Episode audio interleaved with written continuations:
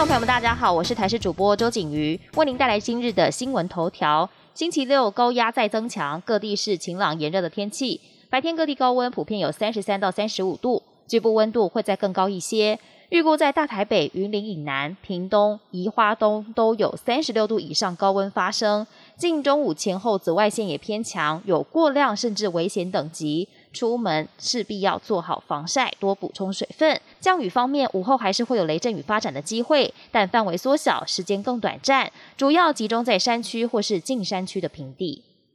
八号新增的染疫特殊重症个案是一名七岁女童，先是出现发烧、全身红疹和腹泻等症状，接着还有结膜炎、草莓舌等。日前快筛 PCR 都是阴性，但血清 N 抗体却是阳性，代表可能曾经感染，怀疑是 Miss C 个案特殊状况，因此黄立明医师建议指挥中心应该列为教案，发函呼吁临床医师遇到类似情况要紧速验血清抗体，来把握最佳治疗期。前日本首相安倍晋三周五遇刺身亡，震惊全球。驻日代表谢长廷表示，代表处已经在第一时间致电慰问家属，接下来会透过适当的管道表达台湾哀悼。日本驻台代表全玉泰透过脸书发文，衷心为安倍前首相祈祷，也有不少台湾民众自发性的送花到日台交流协会，感谢安倍前首相一生为日台交流的贡献。总统府发言人张敦涵今天表示，依照国旗下半旗实施办法相关规定，总统蔡英文决定各级政府机关、构公立学校在七月十一号要下半旗一天，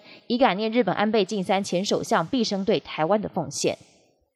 国际焦点持续来关注，前日本首相安倍晋三八号在奈良街头演说时遭到枪杀，享受六十七岁，遗体在当地时间清晨六点前已经运离奈良医院，预计在六小时就会回到安倍晋三位在东京的自宅中。日本警方初步确认安倍有三处枪伤，会在进行司法解剖。日媒九号报道，奈良警方公布司法解剖结果显示，安倍死因是动脉失血过多所致。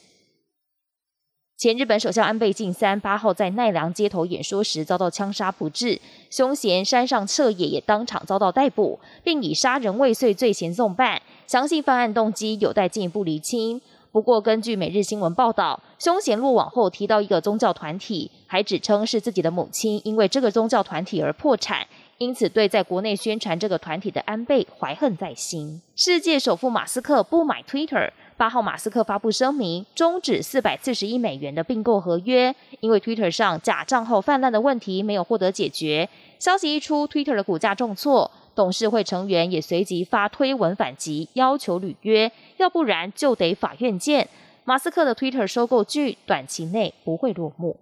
本节新闻由台视新闻制作，感谢您的收听。更多内容请锁定台视各节新闻与台视新闻 YouTube 频道。